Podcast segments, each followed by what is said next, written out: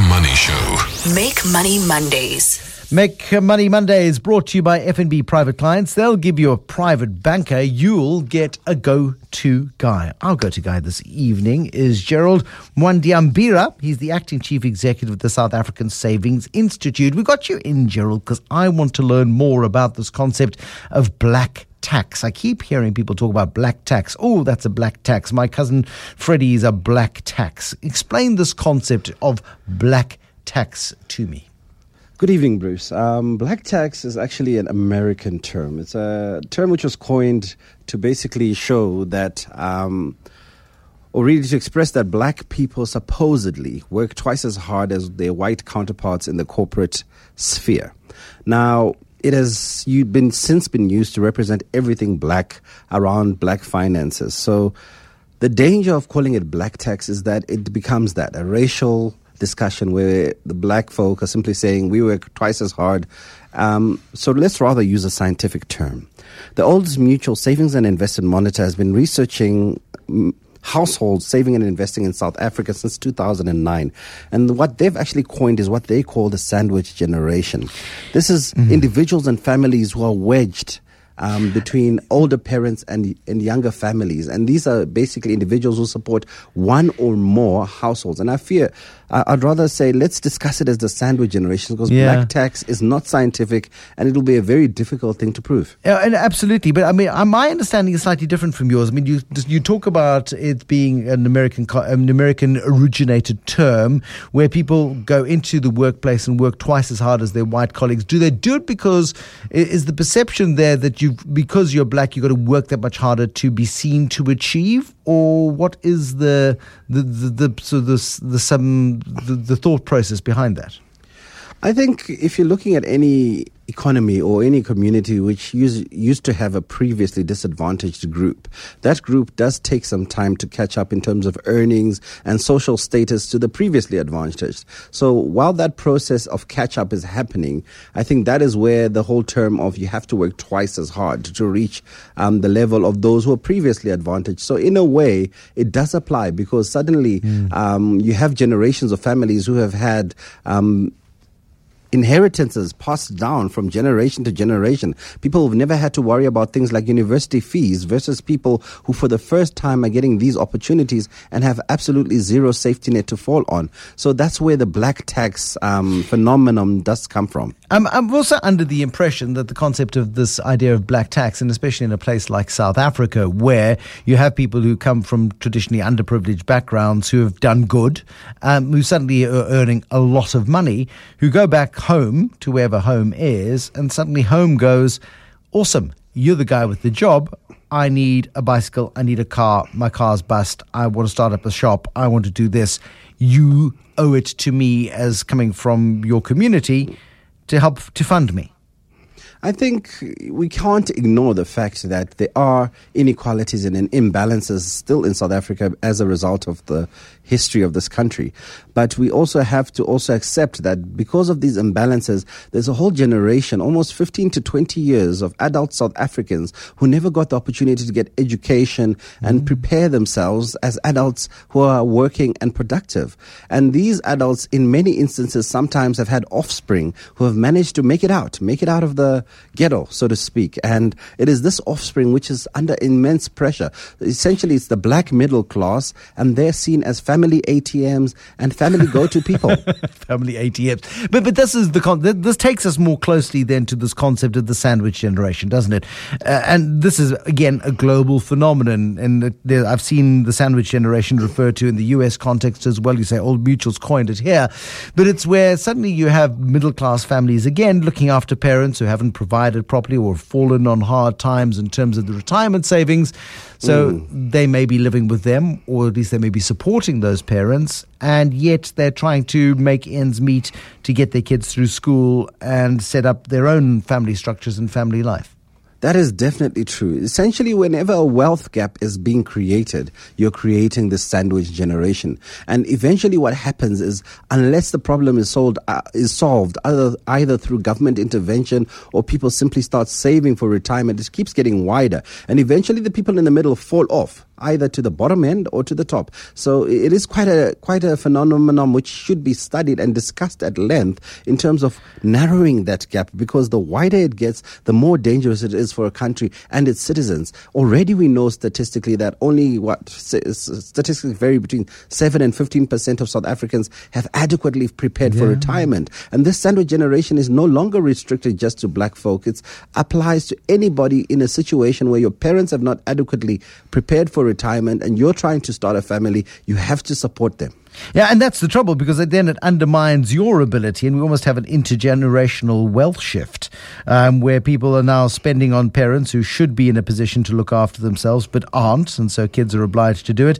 And then the kids are looking after their own parents and their own kids and stop what do what's the first thing they stop funding well their own retirement savings so they pass the generation the, the problem on to another generation Essentially, yes, that is true, Bruce. And also, what you could be getting is what they call white tax in South Africa. What? Because what? No. Listen to me. Listen. listen. white tax is essentially now where you have BEE coming in, and you have older generation white folk being asked to take early retirement yeah? at okay. 55, which means that they have a shortfall in terms of the retirement saving, which means that you're now creating a generation of white folk who also will have to depend on children. So essentially, this sandwich generation is actually going to affect all classes, all races.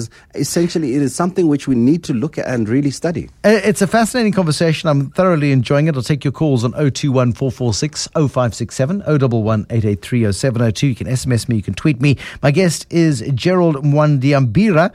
He's the acting chief executive of the South African Savings Institute and a passionate proponent of saving, but pointing out the pitfalls that we live in at the moment, where you've got people who've been in the corporate world for all their careers and at age 55 get nudged out with uh, their pension money in one hand um, and a lack of real world skills, perhaps, to go out and become entrepreneurs at that stage of their lives. So they forced out of the one side side, and um, the BEE generation moves in. On the other side, you've got a generation of young black people who say, hold on a second, we're being prejudiced as well. We're having to work twice as hard to prove that we are capable of doing these jobs. And then when we do get to a point, we go home and we've used as the family ATM. More from Gerald in just a moment. Isn't it funny that when you do start making money, you stumble onto new questions, especially the kind of money that has you asking unit trusts or property, personal loan or overdraft, local or offshore. See, with this kind of money comes a new kind of question. Good thing at FNB, it also comes with a private banker. SMS the word money to 48703. You'll get a private banker, your very own go-to guy. First National Bank is a division of FirstRand Bank Limited and authorized authorized financial services and credit provider. Terms, conditions, and standard network rates do apply. Kieno Kammies. Weekday mornings, 6 to 9 two shark attack incidents along the garden route in the past week. Fortunately, no arteries and no bone was hit, so he's, he is so lucky. That is a huge gift for you as a father, Marty. I don't need to tell you that, obviously. Yes, he's very keen to get back in the water. Okay. You know, uh, we both surf together, um, and we've seen them often. That's Marty Redring in Plettenberg Bay. Kieno Kammies on Cape Talk, your number one, number one news and talk station. Nothing is more important for an IT reseller than having the right partnerships. My name is Bob Smith, and I learned the hard way. But on the flip side, the best decision I ever made was deciding to partner with Rectron. Tailor made solutions, prompt responses, excellent service, renowned technology. They source the best breed of IT products in the world to help me grow my brand footprint. Take my advice. Visit rectron.co.za today. Rectron, South Africa's leading ITC and consumer electronics distributor. Wouldn't it be awesome to have a printer with enough ink for up to two years? No more annoying interruptions or changing of ink cartridges. The new Epson ink tank system printer is fitted with high capacity ink tanks instead of traditional ink cartridges. Selected models come with enough ink to print up to 12,000 pages in black and white or 6,500 pages in color. With average savings of up to 90%, printing has just become ultra affordable. Call 0860 000953 for your nearest reseller. Say goodbye to cartridges. Epson exceed your vision. Mandela Day is more than a celebration of Madiba's life and legacy. It's a global movement to make the world better. This Mandela Day, get your company to join Food Bank South Africa on 17 July to pack hampers for children at risk abused women, and vulnerable households for the winter. Food Bank South Africa rescues good quality food that would otherwise end up in landfill and distributes it to verified NGOs that offer shelter, upliftment programs, and feed hungry people. For more information or to register, visit foodbanksa.org. The Money Show. Make Money Mondays. So the concept of black tax is understood differently by different people. Uh, uh, say uh, Ayasanga and Pielo understand it the way I did in terms of taking care of multiple families, your parents and siblings. Um, Ayasanga says, I understand black tax to be a case of double the strife to progress rather than work twice as hard. But we're talking about some of the, the, the, the difficulties you have in terms of working and earning a living. There's this idea of not being able to save and not being able to invest, Gerald, just because there are too many issues right now at play. How do we break this cycle of, No, of dependency, both up and possibly down? I think there is a necessity for both um, national, for some sort of intervention from the state as well as the private sector. And the reason I say this is that this phenomenon of having people who are looking after two families, you now have to have a scenario where financial services and product providers perhaps must start designing products which are designed to allow people to be able to save and also meet their family obligations. I think you've seen in some instances financial services companies who have designed funeral products where they cover more and more family members. And that to me is that kind of product which addresses the black tax problem where one member of the family can pay a premium and support up to 50 other, I think it's up to 50, yeah. It's What? up to 50 up to 50 extended family members. And this is the person who's privileged enough to have that money. And because if he doesn't pay that um, premium, he's going to end up having to fork the bill for funerals. And you know, the, the, the funerals are look, looking at around 20,000 Rand. So what we need is more design, product design, which basically looks at the preponderance of people who are out there who, who are suffering from this black tax phenomenon. And we have to have financial banking products which allow people yes you are the one with the wealth account private banking you have 400 swipes but you're actually using 100 so why do you allow your family member who's low income on that entry level account who's paying whatever 7 8 rand a swipe um, to use their card? Why can't the bank allow some sort of mechanism which allows you to almost share the the product the features of your product which you're not using for those who are downstream? Same thing with insurance. Then, Gerald, people, financial services will make less money, and that'll make the bank CEOs very sad and their shareholders very cross.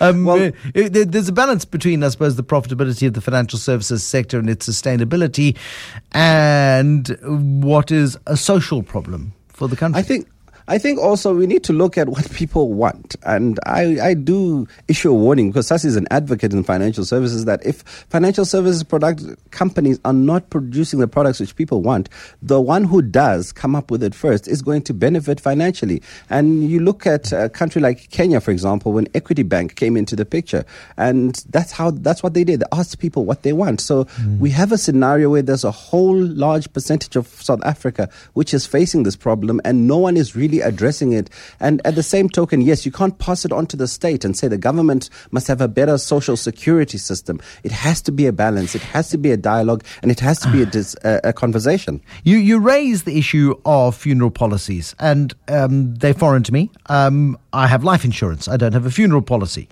To me, life you get a lot more for your buck buying life insurance than you do buying a funeral policy. What is why do people buy funeral policies when life insurance is a far more efficient way of covering those kinds of expenses? I think it's simple because um, life insurance is more expensive. I mean, life cover Per on a- rand, rand for rand, it's more expensive. Really? And, and uh, yes, uh, rand for rand, potentially, it's. I think probably the funeral policy is more expensive, but it covers more people. On a life policy, it covers yourself, and you you leave it to your beneficiaries. And you can nominate your beneficiaries. You can nominate, you know, the 50 people that you use funerals you're going to pay for. It's a cheerful thought. But yeah, I just, I, I wonder why, uh, uh, are we not uh, sort of got a financial services industry that's got itself caught up in unnecessary complexity when it comes to, um, and, and the marketing of funeral products is easier than perhaps the marketing of life products, or they should really be called death products because um, the, that's one of those financial services things. Um, we, we should really be looking at cleverer ways of, of, of helping people. And indeed, we have clever actuaries in South Africa, and we've designed and created new products. And I think you on you're onto something there in that we do need to start moving away from the most profitable products to the most socially conscious products, which allow profitability and value to shareholders. So I think you are right. I think there is a way in which you can make a hybrid product which has a life component as well as mm. funeral. Yeah, I mean, and and you know, our, our financial lives are not becoming simpler, are they, Gerald? I mean, the the demands are only growing. Um, how do we how do how, how do we change the way this works? I mean, you with the South African Savings Institute, I would think you've got something some leverage here. I think what we need to do is when it comes to saving, you just need to start. I think um, a lot of people are simply don't have the know how or are simply daunted by the thought of saving.